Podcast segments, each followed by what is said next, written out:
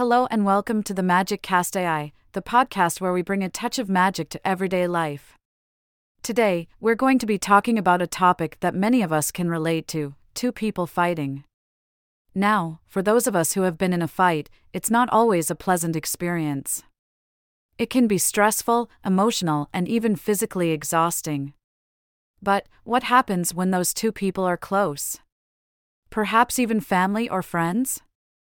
We all know that fighting with someone close to us can be more complex and challenging than fighting with a stranger. After all, these are people we care about, people we love. And yet, when emotions run high, things can quickly escalate. So, what can we do when we find ourselves in this situation? Well, there are a few things we can keep in mind to help de escalate the situation. Firstly, it's important to remember to take a deep breath. When we're angry or upset, we tend to react quickly without taking a moment to reflect. By taking a breath, we can give ourselves time and space to gather our thoughts and approach the situation more calmly. Secondly, we should try to listen actively.